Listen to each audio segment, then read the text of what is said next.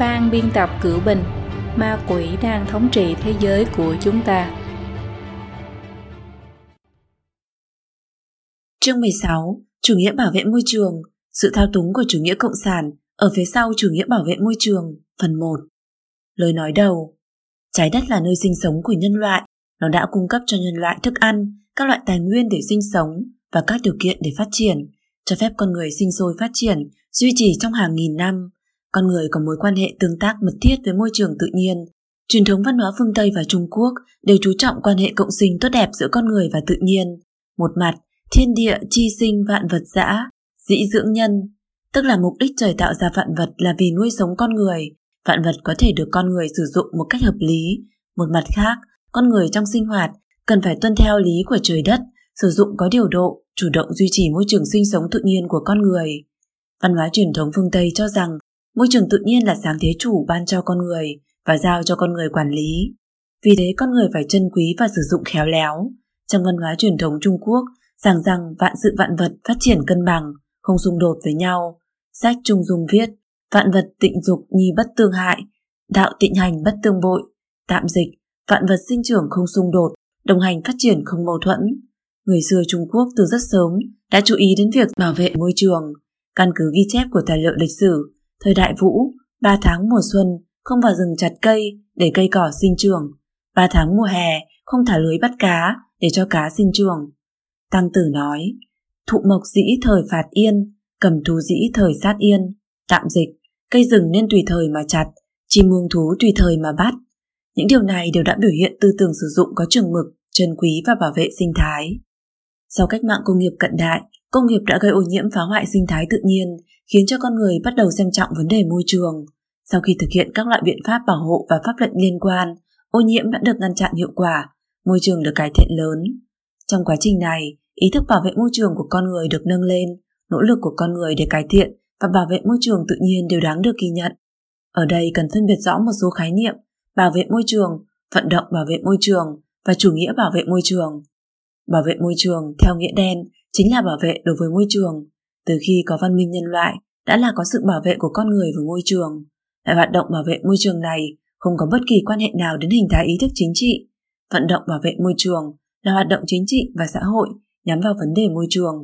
Chủ thể của nó là thông qua các hoạt động chính trị phức tạp và xảo diệu, tấn công bằng truyền thông và vận động quần chúng quy mô lớn để thay đổi những chính sách liên quan đến môi trường, thay đổi những tâm lý và hành vi tập quán của quần chúng. Chủ nghĩa bảo vệ môi trường là một loại hình thái ý thức chính trị và tư tưởng triết học nhấn mạnh vào việc bảo vệ môi trường và chung sống hài hòa giữa con người và tự nhiên. Căn nguyên của vận động bảo vệ môi trường và chủ nghĩa bảo vệ môi trường khác với căn nguyên của chủ nghĩa cộng sản, nhưng tà linh cộng sản vốn giỏi về vận động bắt cóc quần chúng, thao túng và lợi dụng hình thế xã hội. Vì thế, ngay lúc ban đầu, khi chủ nghĩa bảo vệ môi trường hiện đại xuất hiện, tà linh cộng sản đã an bài một hệ thống để lợi dụng và dẫn dắt nó. Nhân tố đằng sau chủ nghĩa bảo vệ môi trường trên phạm vi toàn thế giới ngày nay cực kỳ phức tạp. Nó gắng sức dùng những nguyện vọng tốt đẹp lương thiện của mọi người, dùng những lý do khiến con người phải động lòng để giấy khởi lên một cuộc vận động chính trị bao phủ toàn cầu. Tham gia vào trong đó có không ít những người lương thiện, có tinh thần chính nghĩa và thực sự quan tâm đến tiền đồ vận mệnh của nhân loại. Tuy nhiên, nhân tố đằng sau của cuộc vận động này là tà linh cộng sản. Nó lợi dụng nền tảng đạo đức cao của việc bảo vệ môi trường để thúc đẩy âm mưu của nó. Trong cuộc vận động này, bảo vệ môi trường bị chính trị hóa, bị cực đoan hóa, thậm chí còn bị tôn giáo hóa một cách cao độ. Cơ sở đạo đức truyền thống bị lãng quên, những tuyên truyền có tính đánh lạc hướng, thậm chí các loại thủ đoạn chính trị mang tính cưỡng chế trở thành nhân tố chủ đạo. Chủ nghĩa bảo vệ môi trường đang trở thành chủ nghĩa cộng sản với một loại hình thái khác. Chương này sẽ chú trọng phân tích sâu về việc chủ nghĩa bảo vệ môi trường có mối liên hệ nào với chủ nghĩa cộng sản, chủ nghĩa bảo vệ môi trường bị bắt cóc và biến dạng như thế nào, cho đến việc nó sẽ mang lại những ảnh hưởng gì. một. Căn nguyên cộng sản của chủ nghĩa bảo vệ môi trường. Vì mục tiêu cuối cùng là tiêu diệt nhân loại, tà linh cộng sản đã chuẩn bị kỹ lưỡng trong rất nhiều phương diện. Chủ nghĩa cộng sản bắt đầu từ châu Âu, sau đó lại phát động bạo lực cách mạng để nắm chính quyền tại hai quốc gia lớn ở phía đông là Nga và Trung Quốc. Tiếp đến là sự đối đầu trong thời gian dài của phe cộng sản và xã hội phương Tây trong chiến tranh lạnh. Sau sự sụp đổ của khối cộng sản tại Liên Xô và Đông Âu, tà linh cộng sản mưu đồ bắt đầu bố trí đồng thời các nhân tố chủ nghĩa cộng sản ở phương Đông và phương Tây để kiến lập một chính phủ toàn cầu, kiểm soát và khống chế nghiêm ngặt. Vì để thực hiện mục tiêu này, tà linh phải tạo ra hoặc lợi dụng một kẻ địch đủ để uy hiếp toàn nhân loại, để đe dọa nhân loại từ bỏ quyền tự do cá nhân và chủ quyền quốc gia dân tộc, tạo ra nỗi lo sợ đối với thảm họa sinh thái và môi trường mang tính toàn cầu, có thể nói là lựa chọn tất nhiên của nó. một chấm một. Ba giai đoạn phát triển của chủ nghĩa bảo vệ môi trường. Sự hình thành và phát triển của chủ nghĩa bảo vệ môi trường có liên quan rất lớn đến chủ nghĩa cộng sản. Nói một cách cụ thể, sự phát triển của nó đã trải qua ba giai đoạn. Giai đoạn thứ nhất là thời kỳ chuẩn bị lý luận. Giai đoạn này có thể tính từ khi Marx và Engel xuất bản Tuyên ngôn Đảng Cộng sản cho đến ngày trái đất lần đầu tiên vào năm một nghìn chín trăm bảy mươi. Trong thời kỳ ban đầu của giai đoạn này, Marx và các môn đồ của ông ta không coi chủ nghĩa bảo vệ môi trường là trọng điểm lý luận, luận thuật của mình. Nhưng quan điểm thuyết vô thần và thuyết tuyên hóa của chủ nghĩa Marx thì tự bản thân nó lại rất phù hợp với khuynh hướng chủ yếu của chủ nghĩa bảo vệ môi trường. Marx tuyên bố chủ nghĩa tư bản là đối lập với tự nhiên, tức môi trường. Các môn đồ của Marx đã tạo ra cụm từ hệ thống sinh thái, ecosystem, chủ nghĩa bảo vệ môi trường âm thầm nảy nở trong một số môn học. Trong mười năm cuối của giai đoạn này, tức là từ năm một nghìn chín trăm sáu mươi đến năm một nghìn chín trăm bảy mươi, hai cuốn sách bán chạy là Mùa xuân yên tĩnh một nghìn chín trăm sáu mươi hai và Bùng nổ dân số một nghìn chín trăm sáu mươi tám nổi lên ở Mỹ. Chủ nghĩa bảo vệ môi trường mượn khái niệm bảo vệ môi trường để bước ra công chúng. Cột mốc đánh dấu giai đoạn thứ hai là năm một nghìn chín trăm bảy mươi, khi hoạt động Ngày Trái Đất lần đầu tiên được cử hành. Năm một nghìn chín trăm bảy mươi hai, Liên Hợp Quốc tổ chức Đại hội Môi trường lần đầu tiên ở Stockholm. Các tổ chức khác nhanh chóng được sinh ra trong giai đoạn này, các hoạt động cũng tăng lên. Ở Mỹ và châu Âu đều tiến hành các hoạt động tấn công chính trị với quy mô khác nhau như tuyên truyền, biểu tình, nghiên cứu khoa học, lập pháp, hội nghị, vân vân. Nói một cách tổng quan, phong trào phản văn hóa ở phương Tây những năm một nghìn chín trăm sáu mươi của thế kỷ trước là một cuộc trình diễn và duyệt binh của nhân tố tả linh cộng sản trong nội bộ phương Tây. Chúng sử dụng danh nghĩa phong trào dân quyền và phong trào hòa bình phản chiến để leo lên vũ đài xã hội và chính trị. Nhưng nhân tố chủ nghĩa cộng sản với số lượng cự đại, khí thế hung hãn, chúng nhanh chóng tràn sang các cuộc chiến khác chống lại chủ nghĩa tư bản với các hình thức khác nhau như phong trào nữ quyền và phong trào hợp pháp hóa đồng tính luyến ái. Sau những năm một nghìn chín trăm bảy mươi, phong trào chống chiến tranh Việt Nam thoái trào, một bộ phận nhân tố chủ nghĩa cộng sản tiến vào trong thể chế, dấy lên cuộc trừng trinh trong thể chế, một bộ phận khác tràn sang chủ nghĩa nữ quyền và chủ nghĩa bảo vệ môi trường.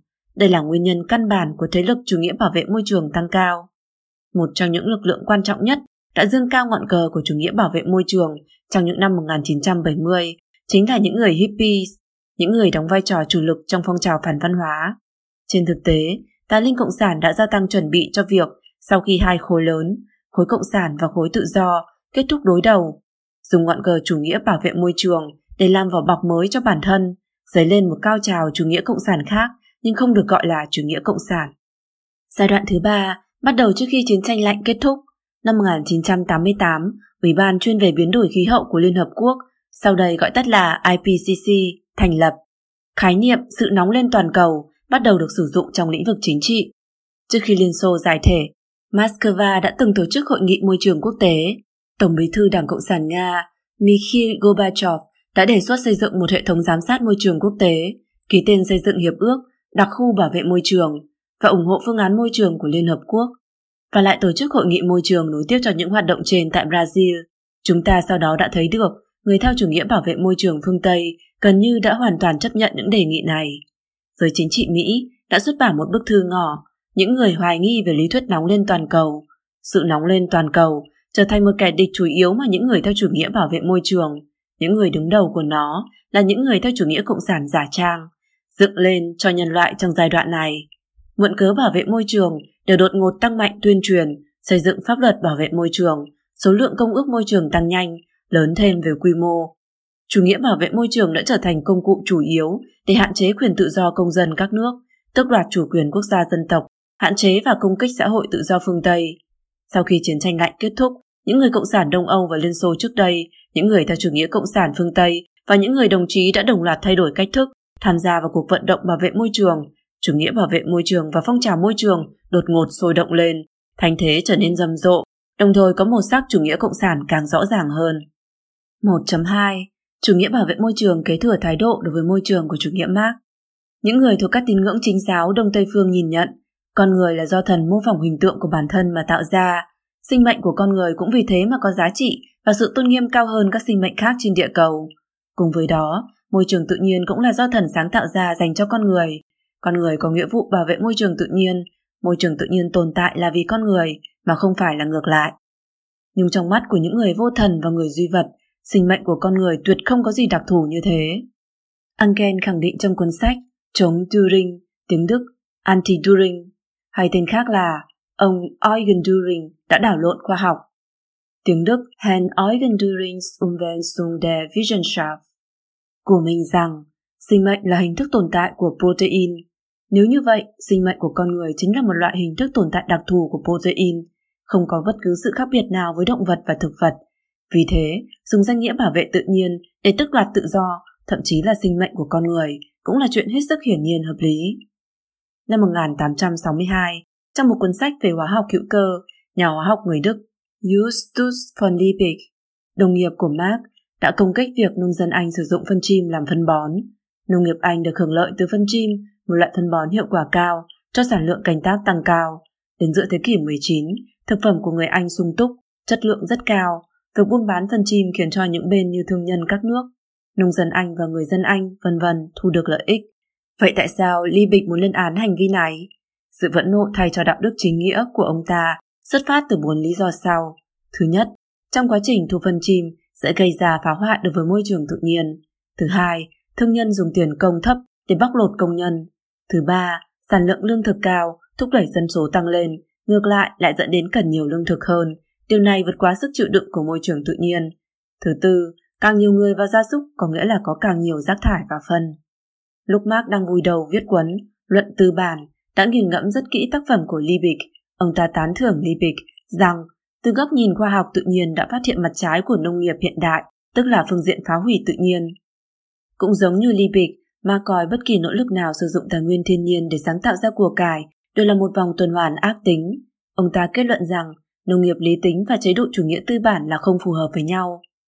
Sau khi phát động chính biến ở nước Nga, Lenin và những người Bolshevik đã nhanh chóng ban bố pháp lệnh ruộng đất, pháp lệnh rừng, vân vân, coi ruộng đất, rừng, tài nguyên nước, khoáng sản, tài nguyên động thực vật đều thuộc về tài sản quốc gia, không cho phép bất kỳ người dân nào được tự ý khai thác sử dụng. Nhà văn người Mỹ là Brian Sesman đã sắc bén chỉ ra trong cuốn sách Sinh thái bạo chính rằng tư tưởng của Marx, Lenin tương đồng rất lớn với những người theo chủ nghĩa bảo vệ môi trường ngày nay. Đó chính là không ai có quyền thu lợi từ tài nguyên thiên nhiên, dù là bảo tồn rừng, cá voi, ốc sên hay là khí hậu. Cơ sở của tất cả những lý luận này đều là dựa trên một niềm tin thâm căn cố đế, tức là loại phương thức thu lợi này là không đạo đức, nếu không mau chóng hạn chế, cuối cùng sẽ phá hủy trái đất này. Cuộc vận động bảo vệ môi trường mang tính toàn cầu này đã liên quan đến rất nhiều những nhà tư tưởng, nhà chính trị, nhà khoa học, nhà hoạt động xã hội, những người làm truyền thông, vân vân. Chúng tôi không thể liệt kê hết những tư tưởng và những phát ngôn cũng như những hành động đó tại đây, nhưng có một người không thể không đề cập đến là một người Canada, Maurice Strong, chính là người đã sáng lập chương trình môi trường của Liên Hợp Quốc U N E P và cũng là người tổ chức Hội nghị Liên Hợp Quốc về Môi trường Nhân loại năm một nghìn chín trăm bảy mươi hai và Hội nghị Liên Hợp Quốc về Môi trường và Phát triển năm một nghìn chín trăm chín mươi hai.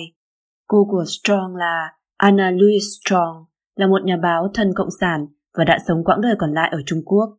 Maurice Strong chịu ảnh hưởng sâu sắc của cô mình. Ông đã miêu tả bản thân là trên hình thái ý thức tôi là người theo chủ nghĩa xã hội, trên phương pháp lý luận tôi là nhà tư bản. Có người cho rằng Strong là kẻ truy cầu quyền lực khiến người ta phát sợ. Quan điểm của ông ta cũng cấp tiến như những người biểu tình dưới đường phố của chủ nghĩa bảo vệ môi trường cấp tiến nhất. Nhưng ông ta không khản giọng hô khẩu hiệu trước hàng rào cảnh sát được bố trí bên ngoài hội nghị toàn cầu, mà là với danh nghĩa là tổng thư ký, nắm trong tay chiếc búa chủ trì hội nghị bên trong hội trường. Các quan điểm được thể hiện bởi cơ quan môi trường Liên Hợp Quốc do Strong lãnh đạo hoàn toàn giống với quan điểm của chủ nghĩa Marx. Quyền tư hữu đất đai là công cụ chủ yếu của tích lũy của cải, có tác dụng dẫn đến bất công xã hội. Vì thế, công hữu quyền sử dụng đất đai là tất yếu. Sau khi Maurice Strong nghỉ hưu đã chọn định cư ở Bắc Kinh, đến năm hai nghìn không trăm mười lăm thì qua đời. Chuyên gia về vấn đề Liên Xô, người có nghiên cứu chuyên sâu đối với chiến tranh tin đồn, Natalie Granbaga đã quá cố từng viết: bảo vệ môi trường đã trở thành công cụ chủ yếu để chỉ trích tất cả những thứ của phương Tây. Có thể mượn cớ bảo vệ môi trường để làm một loạt biện pháp phá hoại cơ sở công nghiệp của các quốc gia phát triển. Nó còn có thể thông qua việc hạ thấp mức sống của các quốc gia phát triển và dẫn dắt các giá trị quan của chủ nghĩa cộng sản vào để thực hiện mục đích quấy rối phá đám. Trên thực tế, tư tưởng chủ nghĩa bảo vệ môi trường không chỉ đến từ khối cộng sản cũ, tà linh cộng sản bố trí đồng thời tại Đông và Tây Phương trong nội bộ thế giới tự do cũng gieo vào rất nhiều hạt giống hủy diệt. Rất nhiều các loại học thuyết, đoàn thể, phong trào, chính sách của chủ nghĩa bảo vệ môi trường đều là có liên quan mật thiết với chủ nghĩa cộng sản. Chúng tôi sẽ nêu ra ví dụ để làm rõ điều này. một chấm ba. Chủ nghĩa Marx sinh thái. Ray Lancaster và Arthur Tansley, những người Anh đã đề xuất khái niệm sinh thái cuối thế kỷ mười chín và đầu thế kỷ hai mươi, đều là những người theo chủ nghĩa Fabian. Chủ nghĩa Fabian là một biến thể của chủ nghĩa Marx. Lancaster là nhà động vật học và là bạn thời trẻ của Marx. Khi Marx về già, Lancaster là khách thường xuyên của gia đình Marx, cũng là một trong số ít những người tham gia lễ tang của Marx. Lancaster từng viết thư cho Marx, nói rằng ông ta rất vui và thu được lợi ích rất lớn sau khi hiểu được công việc vĩ đại trong cuốn tư bản của Marx. Tansley là nhà sinh thái thực vật quan trọng nhất của nước Anh trong thế hệ của ông ta. Từ hệ sinh thái này chính là từ ông ta mà ra. Ông là chủ tịch đầu tiên của Hội Khoa học Sinh thái Anh. Khi học tại Đại học London, Tansley đã chịu ảnh hưởng sâu sắc từ Lancaster. Khi học tại Đại học London, Tansley đã chịu ảnh hưởng sâu sắc từ Lancaster.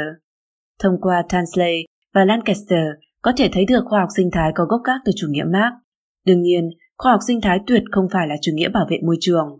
Khoa học sinh thái nghiên cứu mối liên hệ giữa thể sinh vật và môi trường xung quanh. Chủ nghĩa bảo vệ môi trường đặc biệt quan tâm đến thảm họa sinh thái. Dù vậy, khoa học sinh thái có thể vì để hạn chế một thảm họa sinh thái nào đó mà đưa ra một cơ sở lý luận. Điều này có quan hệ mật thiết với chủ nghĩa bảo vệ môi trường. Chủ nghĩa Marx sinh thái chính là được sinh ra từ khoa học sinh thái. Ngoài khái niệm khủng hoảng kinh tế, chủ nghĩa Marx sinh thái đã thêm vào khái niệm khủng hoảng sinh thái, đã mở rộng mâu thuẫn của công nhân với các nhà tư bản, thêm vào mâu thuẫn giữa sản xuất và môi trường. Đây chính là cái gọi là lý luận mâu thuẫn kép, khủng hoảng kép. Nói theo luận thuật có tính lý luận này, thì mâu thuẫn cơ bản của chủ nghĩa tư bản mà Marx nói đến chính là mâu thuẫn giữa năng suất và sản xuất, bị coi là mâu thuẫn thứ nhất, và mâu thuẫn giữa một chỉnh thể hợp thành từ năng suất và quan hệ sản xuất đối với điều kiện sản xuất, hệ sinh thái, chính là mâu thuẫn thứ hai. Mâu thuẫn thứ nhất dẫn đến khủng hoảng kinh tế, mâu thuẫn thứ hai dẫn đến khủng hoảng sinh thái. Thực tiễn hơn một trăm năm, chủ nghĩa tư bản đã chứng minh chủ nghĩa tư bản không hề vì khủng hoảng kinh tế mà đi đến diệt vong như Marx miêu tả, mà ngược lại đã tạo nên sự phồn vinh trước nay chưa từng có. Và thế là khủng hoảng thứ hai, khủng hoảng sinh thái, đã trở thành công cụ để chủ nghĩa cộng sản lợi dụng hoàn toàn. Cơ sở lý luận của chủ nghĩa Marx mà các học giả cánh tả đã tìm được cho phong trào môi trường đang thúc đẩy sự triệt để của chủ nghĩa môi trường. một chấm bốn. Chủ nghĩa xã hội sinh thái. Chủ nghĩa xã hội sinh thái, nhìn tên là biết ý nghĩa, chính là hình thái ý thức hợp thành do chủ nghĩa xã hội và khoa học sinh thái buộc lại với nhau, vì thế bị người ta gọi đùa là quả dưa hấu. Vào ngoài màu xanh, bên trong lại là đỏ, hoặc là hội xanh đỏ. Lấy một số yêu cầu điển hình của chủ nghĩa xã hội như là công bằng xã hội, social justice, thêm vào khoa học sinh thái, rõ ràng là muốn dùng bảo vệ môi trường để thúc đẩy cho sự nghiệp chủ nghĩa xã hội. Lập trường chủ nghĩa xã hội sinh thái biểu hiện rõ nhất chính là Tuyên ngôn chủ nghĩa xã hội sinh thái năm hai nghìn không trăm lẻ một của Joel Cove và Michael Löwy.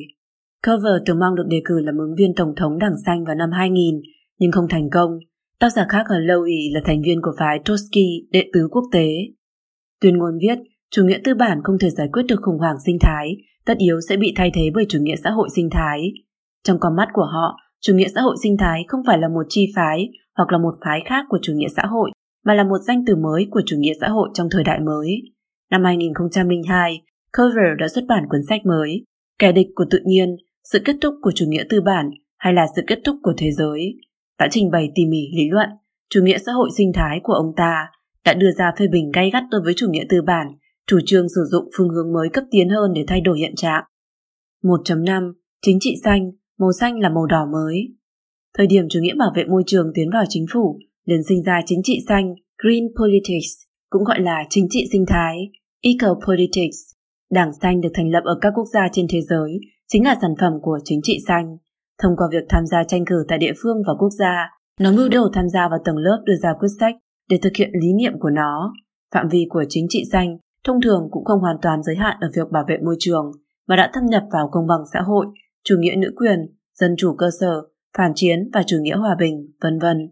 Đảng xanh toàn cầu, Global Greens, chính là một tổ chức quốc tế hình thành từ những đảng xanh này.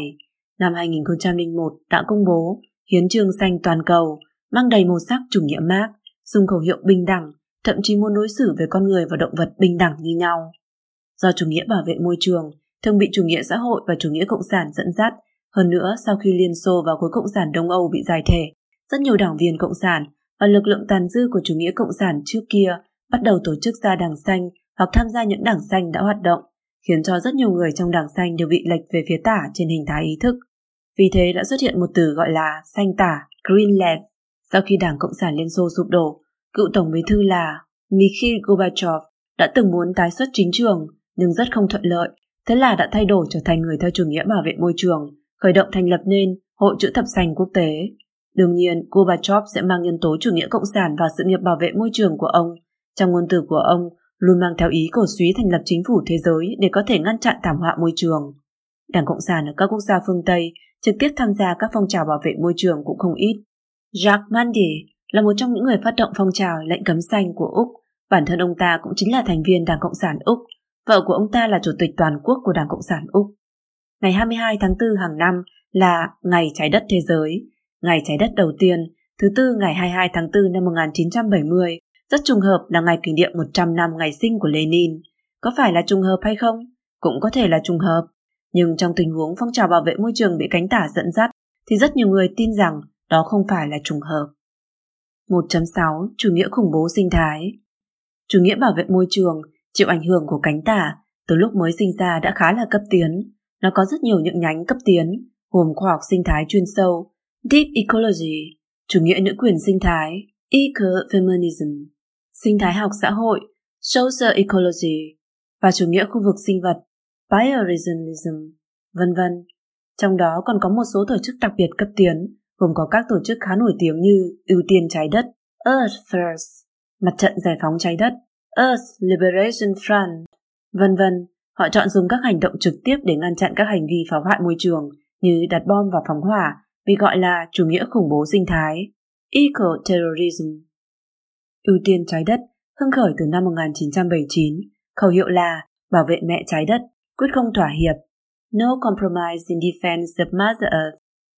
Chủ yếu là áp dụng các hành động trực tiếp nhắm vào việc chặt cây và xây đập nước, vân vân. Một cách làm nổi tiếng chính là chọn dùng biện pháp ngồi trên cây, ngồi dưới gốc cây hoặc trên thân cây để cấm chặt cây. Những cách làm của Ưu tiên Trái đất đã thu hút rất nhiều thành viên mới, bao gồm cả những phân tử cánh tả, chủ nghĩa vô chính phủ và những người chống lại môi trường văn hóa truyền thống. Năm một nghìn chín trăm chín mươi hai, những thành viên cấp tiến hơn trong đó đã khởi xướng một nhánh gọi là Mặt trận Giải phóng Trái đất, dùng biện pháp phóng hỏa. Cuối năm hai nghìn, chín bức tượng sang trọng trên đảo Long của Mỹ bị tiêu hủy thành tro chỉ trong một đêm. Nguyên nhân là vì nó được xây dựng trong một vườn đào thiên nhiên. Mặt trận Giải phóng Trái đất, tổ chức khủng bố môi trường khét tiếng này, như thường lệ, sau khi phóng hỏa còn hiên ngang ghi lại dưới đất dòng chữ "Nếu lại xây lại, chúng tôi lại đốt". Năm hai nghìn không trăm lẻ năm, Cục Điều tra Liên bang Mỹ đã tuyên bố Mặt trận Giải phóng Trái đất là mối đe dọa khủng bố lớn nhất trong nước Mỹ. Nó đã gây nên hơn một nghìn hai trăm sự kiện phạm tội, tạo ra thiệt hại hơn mười triệu đô la Mỹ. Mọi hành vi của họ sớm đã vượt qua giới hạn thông thường của các kiến nghị chính trị và các hệ tư tưởng khác nhau trong xã hội. Tà linh cộng sản dùng nhân tố hận để khiến cho người theo chủ nghĩa bảo vệ môi trường biến thành phần tử khủng bố bảo vệ môi trường, không khác gì những phần tử khủng bố. một chấm bảy Mặt bất hòa bình phía sau của Hòa bình Xanh. Hòa bình Xanh được thành lập năm một nghìn chín trăm bảy mươi mốt, là tổ chức bảo vệ môi trường lớn nhất trên thế giới. Trên bốn mươi quốc gia trên thế giới đều có văn phòng của nó, thu nhập hàng năm hơn ba trăm năm mươi triệu đô la Mỹ. Hòa bình Xanh cũng là một trong những tổ chức bảo vệ môi trường cấp tiến nhất trên thế giới. Paul Watson là người thuộc cộng đồng những người sáng lập Hòa bình Xanh và đã rời khỏi tổ chức này năm một nghìn chín trăm bảy mươi bảy. Ông từng miêu tả như sau: bí quyết thành công của David McTaggart, nguyên chủ tịch Hòa bình Xanh, cũng chính là bí quyết thành công của tổ chức Hòa bình Xanh. Không quan trọng cái gì thật sự là thật, chỉ quan trọng cái gì mà mọi người tin là thật. Truyền thông nói bạn là thế nào, thì bạn chính là thế ấy. Hòa bình Xanh trở thành thần thoại, đã trở thành công cụ để sinh ra thần thoại. Patrick Moore cũng từng là một trong những người đồng sáng lập tổ chức bảo vệ môi trường Hòa bình Xanh, từng bỏ rất nhiều công sức cho sự nghiệp bảo vệ môi trường. Ông này sau đó đã từ bỏ chức vụ ở Hòa bình Xanh. Nguyên nhân là do ông phát hiện về mặt chính trị, tổ chức này đã nhanh chóng ngả về cánh tả, biến đổi thành một tổ chức cực đoan và có cả chương trình nghị sự chính trị. Ví dụ, có ý thù địch với một loạt các hóa chất công nghiệp.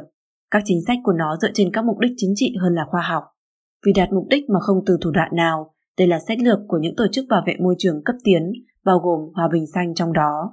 Về mặt này thì chủ nghĩa bảo vệ môi trường cấp tiến là hoàn toàn y hệt với chủ nghĩa cộng sản. Năm hai nghìn không trăm lẻ bảy, sáu thành viên Hòa Bình Xanh vì đột nhập và phá hoại một nhà máy nhiệt điện của Anh đã tạo ra tổn thất lên đến ba mươi nghìn bảng Anh và bị khởi tố. Họ đã thừa nhận mưu đồ đóng cửa nhà máy điện, nhưng họ tự xưng việc làm này của họ là vì ngăn chặn thiệt hại lớn hơn, khí thải nhà kính gây ra thảm họa khí hậu. Tòa án cuối cùng phán xét hành vi của họ là vô tội. Trước đó, Hòa Bình Xanh đã từng có rất nhiều lần thắng án như vậy, bao gồm việc phá hoại nhà máy điện nguyên tử, công ty ô tô, thậm chí là nhà máy sản xuất máy bay chiến đấu, vân vân. Rất nhiều người có kiến thức lo lắng rằng, theo logic này, còn có giới hạn giữa hợp pháp và vi pháp nữa hay không?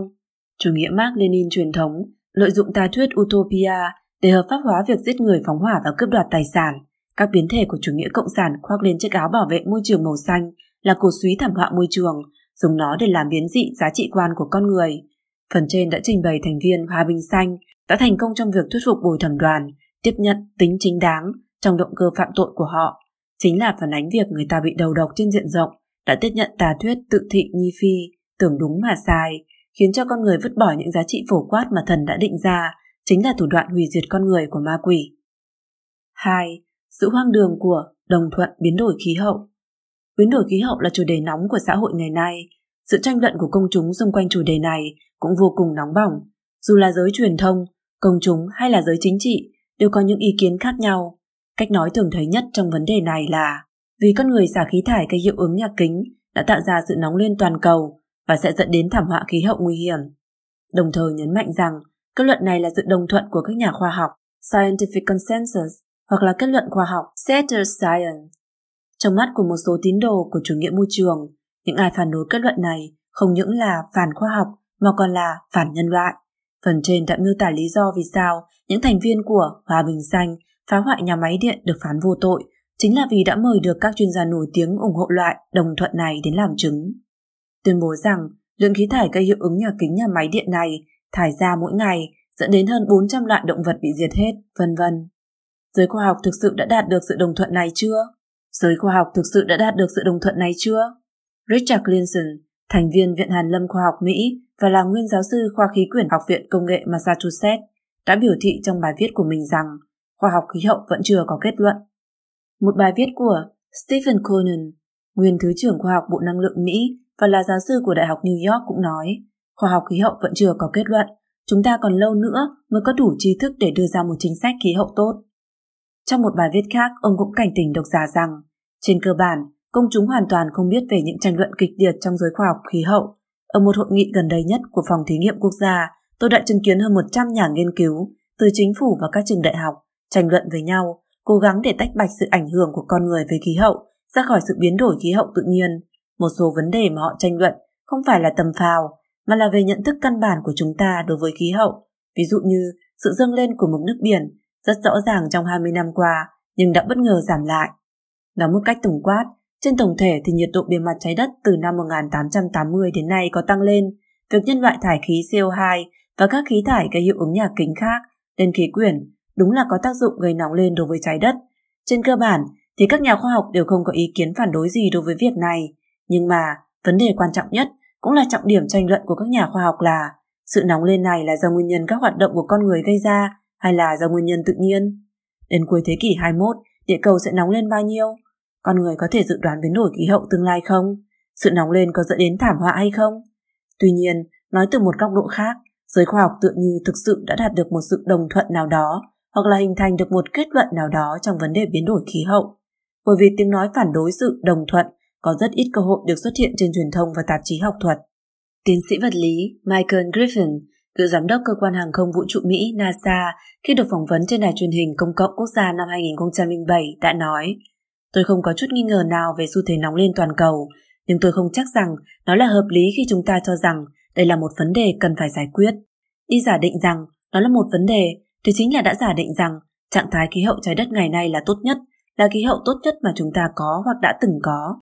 Chúng ta cần phải làm các biện pháp để đảm bảo rằng nó sẽ không thay đổi. Ông đã giải thích thêm rằng, đầu tiên tôi không cho rằng con người có năng lực để đảm bảo khí hậu sẽ không thay đổi. Lịch sử hàng triệu năm qua đều thể hiện rằng khí hậu biến đổi không ngừng. Thứ nữa, tôi nghĩ tôi sẽ hỏi một vài người ở đâu và khi nào được ban cho đặc quyền để đi quyết định rằng cho rằng loại điều kiện khí hậu đặc định này của chúng ta ngày nay, khí hậu hiện tại là khí hậu mà những người đó cho là tốt nhất. Tôi cho rằng điều này đối với con người mà nói là một lập trường tương đối ngạo mạn. Mặc dù ông rất khiêm tốn, biểu đạt lập trường khoa học, nhưng lập tức bị giới truyền thông và một số nhà khoa học khí hậu chỉ trích mạnh mẽ, thậm chí còn nói những lời nói của ông ấy đã biểu hiện ra thái độ ngạo mạn. Ngày hôm sau, dưới áp lực mạnh mẽ, ông đã phải lên tiếng xin lỗi. Vài tháng sau sự việc trên, ông đã lên tiếng bình luận trong một cuộc phỏng vấn khác rằng: cá nhân tôi cho rằng mọi người đã đi quá trong các cuộc thảo luận về biến đổi khí hậu, đến mức mà thảo luận những chủ đề này từ góc độ kỹ thuật đơn giản là bất hợp pháp. Nó dường như đã nhận được địa vị của tôn giáo. Tôi cảm thấy rằng điều này thật đáng tiếc. Quan điểm của ông đối với đồng thuận khoa học đã cho thấy cái gọi là sự đồng thuận trong vấn đề khí hậu. Thực sự đó không phải là quá trình khoa học. Ông cho rằng khoa học phát triển tiến lên là kết quả của tranh luận. Bạn dựng nên một lý luận, công bố số liệu của bạn, hoàn thiện khái niệm của bạn, sau đó người khác bác bỏ nó hoặc là cố gắng bác bỏ. Đây là phương thức phát triển của sự đồng thuận khoa học. Rất hiển nhiên, dùng trăm phương ngàn kế để ngăn cấm tranh luận, bản thân nó chính là đi ngược với tinh thần khoa học. Giáo sư Lena Blankstone, nguyên chủ nhiệm Trung tâm Dự báo Thời tiết Messerscale, châu Âu, E C M W F, Viện sĩ Hội Khoa học Khí tượng Hoàng gia Anh, sau khi tham gia làm thành viên Ủy ban Cố vấn Học thuật, một viện nghiên cứu phản biện lý luận về sự nóng lên của khí hậu của Diễn đàn Chính sách Nóng lên Toàn cầu, G W P F, vì có danh tiếng lớn trong lĩnh vực chuyên môn, nên đã nhận phải áp lực rất lớn cũng như sự quan tâm theo dõi của các đồng nghiệp trên toàn thế giới. Hai tuần sau đó ông đã buộc phải từ chức. Ông đã giải thích trong thư từ chức rằng áp lực tập thể rất lớn khiến ông ấy bắt đầu lo sợ cho sự an toàn và sức khỏe của bản thân. Các đồng nghiệp không còn ủng hộ tôi, một số đồng nghiệp đang rút lui khỏi sự hợp tác, đồng tác giả, vân vân. Trong cộng đồng vốn dĩ hài hòa này của khoa học khí tượng, tôi hoàn toàn không lường trước được sẽ diễn ra loại sự việc này. Hiển nhiên những năm gần đây nó đã có sự thay đổi. Quan sát của Leonard Bankston là đúng. Chuyển biến trong những năm gần đây là kết quả của việc ngành khoa học này bị ma quỷ bắt cóc và thao túng. Trên thực tế, cái gọi là đồng thuận khoa học trong vấn đề biến đổi khí hậu đã biến một loạt lý thuyết về biến đổi khí hậu trở thành giáo điều. Nó cũng là một tín điều quan trọng nhất của chủ nghĩa bảo vệ môi trường ngày nay, không thể bao dung cho bất cứ sự thách thức nào. Những nhà khoa học, truyền thông và những nhà hoạt động của chủ nghĩa bảo vệ môi trường tiếp nhận tín điều ấy, cùng nhau thổi phồng thảm họa và sự sợ hãi. Giáo điều này là công cụ quan trọng của ma quỷ đứng đằng sau chủ nghĩa bảo vệ môi trường để đe dọa nhân loại và khiến con người nghe theo sự sắp xếp của nó. Xoay quanh quá trình xây dựng và củng cố giáo điều này, chúng ta cũng luôn thấy được nanh độc vuốt sắc của ma quỷ cộng sản, cũng như là gen di truyền lừa dối và đấu tranh của nó. hai chấm một. Lịch sử của đồng thuận khoa học. Năm một nghìn chín trăm tám mươi tám, Hội đồng về biến đổi khí hậu của Liên Hợp Quốc được thành lập, I P C C. Một sứ mệnh quan trọng của nó là bình luận về các nghiên cứu khoa học đã có, và khoảng năm năm một lần đưa ra một tuyên bố chính thức về vấn đề biến đổi khí hậu, xây dựng đồng thuận khoa học trong vấn đề biến đổi khí hậu, đưa ra các căn cứ khoa học để phục vụ cho việc hoạch định chính sách. Trong các báo cáo của I P C C, thường liệt kê ra danh sách hàng nghìn người, bao gồm các tác giả thứ nhất, đồng tác giả và chuyên gia thẩm định. Từ đó, các luận báo cáo thường bị nói thành đồng thuận của hàng nghìn khoa học gia hàng đầu thế giới. Năm một nghìn chín trăm chín mươi hai của Công ước Khung về biến đổi khí hậu của Liên Hợp Quốc U N E P C C, sau đây được gọi tắt là Công ước Khung, tuyên bố muốn ổn định nồng độ của khí thải gây hiệu ứng nhà kính trong bầu khí quyển ở mức độ ngăn chặn, việc hệ thống khí hậu phải chịu nhận những xáo trộn nguy hiểm đến từ con người, chú trọng đến giả thuyết đã công bố lúc đầu, biến đổi khí hậu chủ yếu là do con người gây ra, hơn nữa sẽ tạo nên nguy cơ nguy hiểm. Sau đó I P C C được giao một nhiệm vụ, giám định ảnh hưởng các hoạt động của con người đối với khí hậu, tiếp đó là tác hại của biến đổi khí hậu đối với kinh tế xã hội và môi trường. Giả thiết tiền đề mà Công ước Khung tuyên bố bao hàm là con người là thủ phạm gây ra nguy hiểm khí hậu. Điều này cũng tương đương với việc hạn định phương hướng cho giám định của I P C C. Tiếp theo, nếu biến đổi khí hậu không gây ra nguy cơ nguy hiểm, hoặc là không phải là do con người gây nên, như vậy chính là không cần hoạch định bất cứ chính sách gì. Vì vậy, I P C C vốn được thiết lập để hoạch định chính sách cũng không có lý do để tồn tại. Xung đột này cũng đã giới hạn phương hướng tập trung của I P C C. Kết hợp với đoạn lịch sử nêu trên để xem xét, chúng ta không khó để lý giải được những sự việc phát sinh xung quanh quá trình thành lập sự đồng thuận I P C C như dưới đây.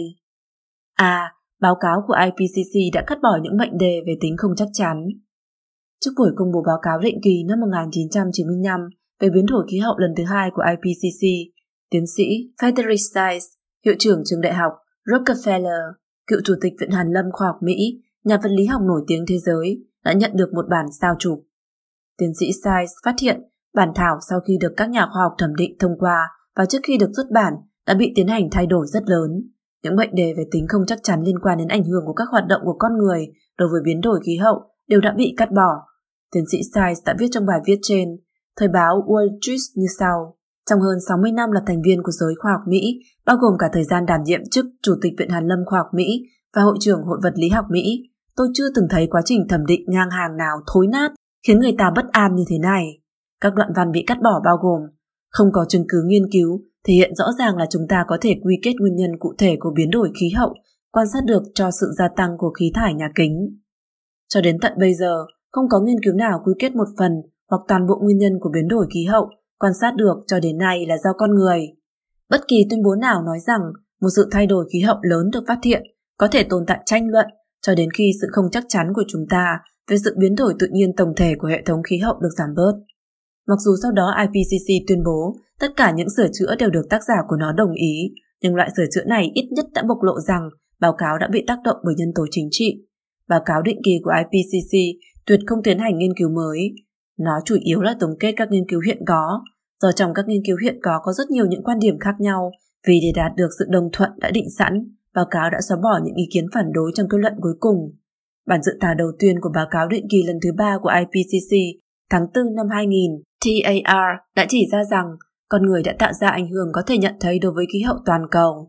Bản xuất bản vào tháng mười sau đó đã biến thành việc con người gia tăng thải khí thải nhà kính có lẽ có tác động rõ ràng đến sự nóng lên đo lường được trong năm mươi năm qua.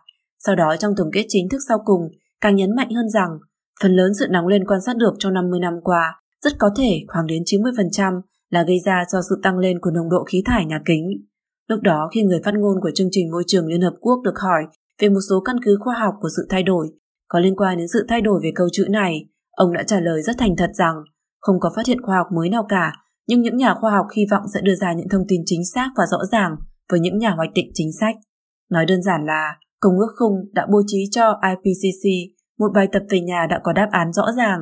I P C C căn cứ theo yêu cầu mà trình lên các câu hỏi trả lời phù hợp. B. Báo cáo của I P C C làm chắc chắn hơn đồng thuận về thảm họa. Giáo sư Paul Reiter của Viện Pasteur Pháp là một người có uy tín về bệnh sốt rét và các phương diện khác về bệnh truyền nhiễm do côn trùng. Do không đồng ý với báo cáo của I P C C, ông đã buộc phải đe dọa khởi kiện đối với I P C C mới có thể gỡ bỏ tên của mình ra khỏi cái gọi là danh sách tác giả hai nghìn chuyên gia hàng đầu thế giới ủng hộ báo cáo của I P C C. Ông nói, báo cáo của I P C C có vẻ như là sự đồng thuận của tất cả những chuyên gia hàng đầu. Đây không phải là sự thật. Trong lời làm chứng của ông trước Thượng viện Mỹ vào ngày hai mươi lăm tháng tư năm hai nghìn không trăm lẻ sáu, ông nói, điều khiến người ta đau đớn trong biện luận là loại khoa học giả tạo trong diễn đàn công cộng đã nhận được sự tán thành của nhóm chuyên gia có tầm ảnh hưởng. Tôi ở đây đặc biệt nhắm đến Hội đồng chuyên về biến đổi khí hậu của Liên Hợp Quốc I P C C.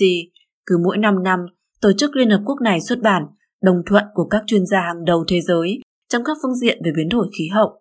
Không những quá trình lựa chọn các nhà khoa học khiến người ta nghi ngờ, mà loại đồng thuận này cũng chỉ là chính trị mà không phải là khoa học. Những người theo chủ nghĩa bảo vệ môi trường, một mục tuyên truyền côn trùng gây bệnh truyền nhiễm như bệnh sốt rét sẽ theo sự biến đổi nóng lên của khí hậu mà hoành hành. Đây cũng là luận điệu chủ yếu của I P C C. Báo cáo ngày hai mươi bảy tháng mười một năm hai nghìn không trăm lẻ bảy của Bloomberg căn cứ báo cáo của Liên Hợp Quốc, sự nóng lên toàn cầu sẽ khiến hàng triệu người đối mặt với nguy cơ mắc bệnh sốt xuất huyết và sốt rét. Nhưng giáo sư Paul Reiter không thừa nhận sự liên quan đơn giản giữa sự bùng phát bệnh truyền nhiễm và sự nóng lên của khí hậu. Ông chỉ ra rằng bệnh sốt rét hoành hành không phải chỉ ở vùng nhiệt đới. Bệnh sốt rét bùng phát quy mô lớn trong những năm một nghìn chín trăm hai mươi ở Liên Xô, thậm chí là thành phố Arkhangelsk ở gần Bắc Cực, cũng có ba mươi nghìn trường hợp mắc bệnh sốt rét, đã làm cho hơn chục nghìn người chết. Theo một báo cáo năm hai nghìn không trăm mười một của tạp chí Tự nhiên, các nhà khoa học đã phát hiện rằng trong điều kiện nhiệt độ tăng cao thì khả năng truyền bệnh sốt rét của muỗi ngược lại lại giảm xuống thấp. Điều này đã chứng thực lập luận của giáo sư Paul Reiter. Trải nghiệm rời khỏi I P C C của một nhà khoa học khác cũng cho thấy rằng đồng thuận về thảm họa đã trở thành một bộ phận văn hóa vận hành của nó. Christopher Landsea, chuyên gia nghiên cứu bão của Cục Khí quyển Hải dương Mỹ, là một tác giả chính của báo cáo định kỳ lần thứ tư của I P C C. tháng một năm hai nghìn không trăm lẻ năm, ông đã rời khỏi I P C C. Ông đã nói trong thư công khai rằng tôi cho rằng quá trình này được thúc đẩy bởi chương trình nghị sự được tưởng tượng trước lại bị ảnh hưởng bởi khoa học không kiện toàn. Ông khẩn cầu I P C C xác nhận rằng Báo cáo này là dựa trên cơ sở tuân thủ nghiêm túc khoa học, chứ không phải tạo tin đồn giật gân. Nhận thức của Landsea về mối quan hệ giữa biến đổi khí hậu và bão là có sự khác biệt với các tác giả khác trong tổ. Họ không có sở trường chuyên môn về nghiên cứu bão. Những người kia không đếm xỉa đến sự thực mà nhấn mạnh rằng khí hậu nóng lên sẽ dẫn đến những cơn bão còn mãnh liệt hơn nữa. Landsea chỉ ra rằng những nghiên cứu trước đó cho thấy rõ rằng từ những lưu trữ của lịch sử không thấy được loại quan hệ này. Cho dù là có liên quan, cũng là rất nhỏ, không đủ để đưa đến kết luận. David Deming, giáo sư về khoa học trái đất của Đại học Oklahoma, vì đã công bố việc sử dụng lõi băng để tái tạo lại dữ liệu nhiệt độ lịch sử của Bắc Mỹ trong một trăm năm mươi năm trên tạp chí khoa học mà đã bị những người đề xướng lý thuyết đồng thuận xem là đồng đạo. Có một lần, một trong những tác giả chính của I P C C gửi thư điện tử cho ông nói, chúng ta nên xóa đi ghi chép về sự ấm áp thời Trung Cổ trong biểu đồ ghi chép từ lịch sử. Sự ấm áp thời Trung Cổ là thời kỳ khí hậu ở Bắc Đại Tây Dương ấm lên trong những năm từ khoảng chín trăm năm mươi đến một nghìn một trăm năm mươi sau Công nguyên. Xóa bỏ hiện tượng nóng lên này trong biểu đồ lịch sử biến đổi khí hậu có thể làm rõ rằng sự nóng lên hiện nay là chưa từng có trong lịch sử. Những việc kiểu như thế rất nhiều. Trong cuốn sách, những lời nói dối bỏng tay, Christopher C. Horner, nghiên cứu viên cao cấp của cơ quan nghiên cứu cạnh tranh doanh nghiệp Mỹ, đã liệt kê rất nhiều những chuyên gia nguyên là tác giả của I P C C nhưng đã phản đối kết luận của I P C C hoặc là có hoạt động bị chính trị hóa của nó. Họ đã đưa ra những thách thức và nghi vấn đầy đủ lý lẽ và chứng cứ đối với cái gọi là đồng thuận của I P C C. Điều đáng buồn là, với môi trường truyền thông và học thuật hiện nay, tiếng nói của họ bị đẩy ra ngoài rìa một cách không thương tiếc. hai chấm hai. Xác lập và củng cố đồng thuận, thống nhất tư tưởng trong giới khoa học. Việc xác lập và củng cố cái gọi là đồng thuận trong vấn đề biến đổi khí hậu là một bước chủ yếu mà ma quỷ lợi dụng chủ nghĩa bảo vệ môi trường để khống chế nhân loại, phóng đại ý thức về thảm họa để trợ giúp cho việc biến dị giá trị quan của nhân loại và cuối cùng là thành lập nên một chính phủ siêu cấp ở thế gian, thúc đẩy bước đi chủ yếu của chủ nghĩa cộng sản. Bước đi chủ yếu này là hoàn thành trong giới khoa học nhưng đồng thời cũng đã mượn sức mạnh tổng hợp của truyền thông, chính phủ và bộ máy học thuật. Bất cứ nhà khoa học nào, dù là có uy tín cao đến đâu trong giới học thuật, một khi phát biểu công khai nghi ngờ cái gọi là giáo điều đồng thuận, lập tức sẽ đối mặt với áp lực cực lớn đến từ những cộng sự cho đến tất cả bộ máy học thuật, buộc phải đi theo sự điều phối của họ. Những người đã từng sống trong xã hội cực quyền cộng sản đều đã trải qua loại kinh nghiệm như vậy, chỉ khác là điều mà những người chịu áp lực đó nghi ngờ là giáo điều của Đảng Cộng sản. Giáo sư David Bellamy là chuyên gia hoạt động môi trường nổi tiếng người Anh và là chủ tịch Hội động vật hoang dã Hoàng gia, nhưng sau khi ông công khai phát ngôn rằng không tin tưởng giáo điều đồng thuận của lý thuyết nóng lên toàn cầu, Hội động vật hoang dã Hoàng gia đã ra tuyên bố thể hiện sự không hài lòng với ông. Sau đó, ông đã không được bổ nhiệm chức chủ tịch của hội này nhiệm kỳ sau. Những người theo chủ nghĩa bảo vệ môi trường trước đây tôn kính ông đã chuyển sang cho rằng ông có vấn đề về trí tuệ hoặc cho là ông đã nhận tiền từ các công ty dầu hỏa. Henk Tennekes, chủ tịch Hội khí tượng Hoàng gia Hà Lan, do không ủng hộ giáo điều đồng thuận trong vấn đề nóng lên của khí hậu, ông đã bị cách chức. Tương tự như vậy, Arsene Wilhelmsen, quan chức của Tổ chức Khí tượng Thế giới, đã bị quan chức của I P C C vu oan cho là công cụ của giới công nghiệp. Hai nhà nghiên cứu người Italy là Alfonso Sutera và Antonio Speranza đã không nhận được sự tài trợ của các quỹ nghiên cứu sau khi họ nghi ngờ về lý thuyết nóng lên của khí hậu. Patrick J. Michaels, chủ tịch nhiệm kỳ trước của Hiệp hội các nhà khoa học khí hậu Liên bang Mỹ và là nhà khoa học khí hậu của trường đại học Virginia, trong tác phẩm Khí hậu cực đoan, khoa học nóng lên toàn cầu mà họ không muốn bạn biết, đã liệt kê ra rất nhiều ví dụ về việc chủ nghĩa bảo vệ môi trường dùng các loại biện pháp chính trị để áp chế những phản đối khoa học trong việc đạt được đồng thuận, bởi vì ông kiên trì quan điểm rằng khí hậu sẽ không dẫn đến thảm họa. Loại lập trường lạc quan này và giáo điều đồng thuận không thống nhất với nhau. Đến một ngày, ông được thống đốc bang thông báo rằng không thể phát biểu về vấn đề nóng lên toàn cầu dưới thân phận là một nhà khoa học khí hậu của tiểu bang nữa. Cuối cùng, ông đã chọn từ chức. George Taylor, một nhà khoa học khí hậu khác làm việc tại trường đại học bang Oregon, cũng đã gặp phiền phức như vậy. Taylor sau đó đã bị buộc phải từ chức. Tiến sĩ David Legas, cựu chủ nhiệm Trung tâm Nghiên cứu Khí hậu của Đại học Delaware, là nhà khoa học khí hậu của bang Delaware, tương tự cũng bị thống đốc bang thông báo rằng không thể phát ngôn với thân phận là nhà khoa học khí hậu của tiểu bang trong vấn đề nóng lên toàn cầu. Mark Albright, trợ lý khoa học khí hậu của bang Washington, đã bị sa thải vì mặc dù đã bị ông chủ nhắc nhở, ông vẫn gửi tất cả những hồ sơ ghi chép về tuyết rơi ở núi Cascades cho những phóng viên báo chí phỏng vấn và người dân ở tiểu bang qua thư điện tử, chứ không phải là lựa chọn một bộ phận dữ liệu xem có vẻ như cho thấy khí hậu nóng lên trong đó. Đáng nói là, tiêu điểm của cuộc tranh luận này là lĩnh vực chuyên môn của các nhà khoa học khí hậu Vấn đề khoa học khí hậu mà không phải là vấn đề chính sách của tiểu bang. Ở các quốc gia cộng sản, những việc chính trị can thiệp thô bạo vào khoa học không phải là ít. Ở các quốc gia phương Tây, ma quỷ lợi dụng chính trị chủ nghĩa bảo vệ môi trường để can thiệp vào tự do học thuật một cách không khiến cho người ta chú ý. Rất ít thấy những tập san học thuật có bài nghiên cứu thể hiện quan điểm hoài nghi đối với giáo điều đồng thuận. Hiện tượng từ những năm một nghìn chín trăm chín mươi đã bắt đầu có rồi. Giáo sư Patrick J. Michaels đã bàn luận về bộ phim Âm mưu nhà kính trên kênh bốn truyền hình Anh năm một nghìn chín trăm chín mươi như sau. Nếu quan điểm của một người không được tiếp thu trên mặt chính trị thì đó chính là có phiền phức. Nếu quan điểm của một người không được chấp nhận về mặt chính trị thì sẽ có rắc rối. Luận văn của ông không chỉ bị một tập san học thuật từ chối xuất bản. Ông chất vấn biên tập của tập san rằng tại sao luận văn của ông không được xuất bản. Đáp án ông nhận được là luận văn của ông cần phải thông qua tiêu chuẩn đánh giá cao hơn những luận văn khác. Cần nhắc nhở rằng, căn cứ theo báo cáo năm một nghìn chín trăm chín mươi của I P C C, nhận định khi đó là mức độ nóng lên toàn cầu là tương đương với sự thay đổi tự nhiên của khí hậu. Do vậy, mặc dù quan điểm của Patrick J. Michaels khác với quan điểm của rất nhiều những người khác, cũng không thể bị coi là cực kỳ dị đoan. Nhưng mục tiêu xây dựng đồng thuận đã được quyết định từ trước, mà quỷ đã chỉ huy tất cả các bên để hướng tới mục tiêu. Sự thiên vị của các quỹ chính phủ đưa đến tác dụng thúc đẩy rất lớn đối với việc hình thành và củng cố đồng thuận. Giả thuyết nhân loại là tác nhân gây ra nóng lên của toàn cầu, thậm chí dẫn đến thảm họa, đã đẩy việc nghiên cứu biến đổi khí hậu tới vị trí cung cấp lời tư vấn cho người ra quyết định chính sách.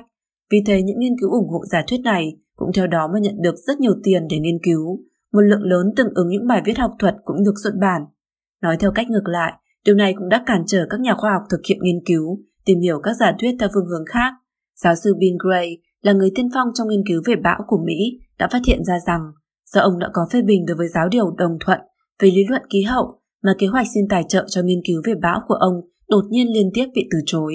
Nguyên nhân được đưa ra là nghiên cứu mà ông đề xuất không phải là trọng điểm nghiên cứu trước mắt. Tháng ba năm hai nghìn không trăm lẻ tám, rất nhiều nhà khoa học đã hoài nghi về giáo điều đồng thuận trong vấn đề khí hậu đã tổ chức một hội thảo học thuật ở New York. Những nhà khoa học này chia sẻ rằng việc xuất bản các thành quả nghiên cứu của họ trên các tập san học thuật đều không hẹn mà cùng gặp phải những cản trở. Chuyên gia khí tượng Joseph Dalio, nguyên chủ tịch Hội Khoa học Khí tượng Mỹ, đã chia sẻ rằng một số đồng nghiệp của ông không dám đến tham gia hội nghị này vì lo ngại sẽ bị đuổi việc. Ông cho rằng đại đa số những nhà khoa học trầm lặng của khoa học khí hậu, khoa học khí tượng và các khoa học liên quan khác có lẽ không ủng hộ cái gọi là lập trường đồng thuận. Năm hai nghìn không trăm mười lăm, giáo sư Judith Curry, Viện trưởng Viện Khoa học Khí quyển và Địa cầu của Học viện Công nghệ Georgia, đã làm chứng tại Thượng viện Mỹ rằng một nhà khoa học làm ở NASA đã chia sẻ với bà rằng tôi đã tham gia một hội nghị nhỏ dành cho những nhà khoa học đến từ một số cơ quan liên đới với NASA. Giám đốc cấp cao của chúng tôi đã nói rằng vị lãnh đạo NASA của ông ấy nói chúng tôi không nên cố công bố các luận văn đi ngược lại với luận điệu nóng lên toàn cầu. Vì ông ấy, vị lãnh đạo của NASA, lo rằng vì thế mà ông ấy sẽ phải đối mặt với những dư luận phản cảm. Giáo sư Judith Curry đã công khai trong lời làm chứng của mình rằng nhà khoa học khí hậu nào phát biểu về tính không chắc chắn của lý luận nóng lên toàn cầu hoặc là quan điểm hoài nghi ở một mức độ nào đó sẽ bị quy là những người phủ nhận. Từ này đến từ việc phủ nhận chủ nghĩa phát xít đã thảm sát hàng loạt người Do Thái, hoặc thương nhân giao dịch mờ ám, merchant of doubt, ám thị rằng đã nhận tiền từ giới công nghiệp nhiên liệu hóa thạch. Động cơ của họ bị xem như là hình thái ý thức hoặc là vì đã nhận tiền từ giới công nghiệp hóa thạch. Bản thân tôi, chính vì đã công khai thảo luận việc I P C C đã đối đãi với vấn đề về tính không chắc chắn như thế nào mà bị quy là kẻ theo dị giáo về khí hậu, phản bội đồng nghiệp. Nhà khoa học khí hậu phải đối mặt với áp lực cực lớn khiến họ phải khuất phục trước cái gọi là đồng thuận. Loại áp lực này không chỉ đến từ các chính trị gia mà còn đến từ cơ quan tài trợ liên bang, các trường đại học và các đoàn thể chuyên môn, cho đến cả những nhà hoạt động chủ nghĩa bảo vệ môi trường xanh và những nhà khoa học tiên phong. Động lực đến từ tiền bạc, danh tiếng và quyền lực đã làm cho loại đồng thuận này trở nên mạnh hơn rất rất nhiều. Giáo sư Judith Curry là viện sĩ của Hội Khoa học Khí tượng Mỹ, từng giữ chức ủy viên Hội đồng Nghiên cứu Khí hậu thuộc Hội đồng Nghiên cứu Khoa học Quốc gia Mỹ, National Research Council's Climate Research Committee. Dù rằng bà có thành tích nổi trội trên mặt học thuật, nhưng vì không muốn tiếp tục chịu áp lực mà đã quyết định về hưu sớm. Sau những năm gần đây, bà phản đối đồng thuận của I P C C mà đã bị gán những từ ngữ ô uế thanh danh như người công bố hàng loạt những thông tin khí hậu giả, phản khoa học, người phủ định, vân vân. Những thứ này không chỉ đến từ truyền thông mà còn đến từ những nhà khoa học và những nghị sĩ quốc hội. một nghị sĩ quốc hội nào đó thậm chí thường gửi thư đến Viện trưởng Học viện Công nghệ Georgia để tra hỏi về động cơ của giáo sư Judith Curry. Bà chia sẻ một nguyên nhân khác khiến bà về hưu sớm là bà cảm thấy thực sự không thể nói cho sinh viên và những người học hệ sau tiến sĩ, postdocs, nên nghiên cứu như thế nào trong vòng xoáy điên cuồng của lĩnh vực khoa học khí hậu. Giáo sư Roger Pielke junior của trường đại học Colorado đã từng hợp tác nghiên cứu vấn đề nóng lên của khí hậu cùng với giáo sư Judith Curry. Ban đầu, ông làm việc ở Trung tâm Nghiên cứu Hợp tác Khoa học Môi trường của trường đại học này, mặc dù ông đồng tình với phần lớn kết luận trong đồng thuận của I P C C, nhưng chỉ vì ông đã chỉ ra số liệu không ủng hộ các sự kiện khí hậu cực đoan như bão sẽ chịu ảnh hưởng từ biến đổi khí hậu mà ông cũng phải chịu áp lực tương tự. Cuối cùng, ông đã chuyển sang Trung tâm Nghiên cứu Quản lý Thể dục của trường đại học Colorado Sports Governance Center. Giáo sư Roger Pielke junior chỉ ra rằng kinh nghiệm từ trường hợp của giáo sư Judith Curry cho thấy dù là người giữ chức vị giáo sư suốt đời cũng không thể bảo vệ được tự do học thuật. Không ngạc nhiên khi Joan Simpson, viện sĩ Học viện Kỹ thuật Mỹ, nguyên là nhà khoa học khí quyển kiệt xuất của NASA, cho tận đến khi gần về hưu mới công bố thái độ hoài nghi về giáo điều đồng thuận của bản thân. Do tôi không còn lệ thuộc vào bất cứ tổ chức nào, cũng không nhận bất kỳ khoản tiền quỹ nào, nên tôi hiện tại có thể nói thẳng. Bà chia sẻ, là một nhà khoa học, tôi giữ thái độ hoài nghi.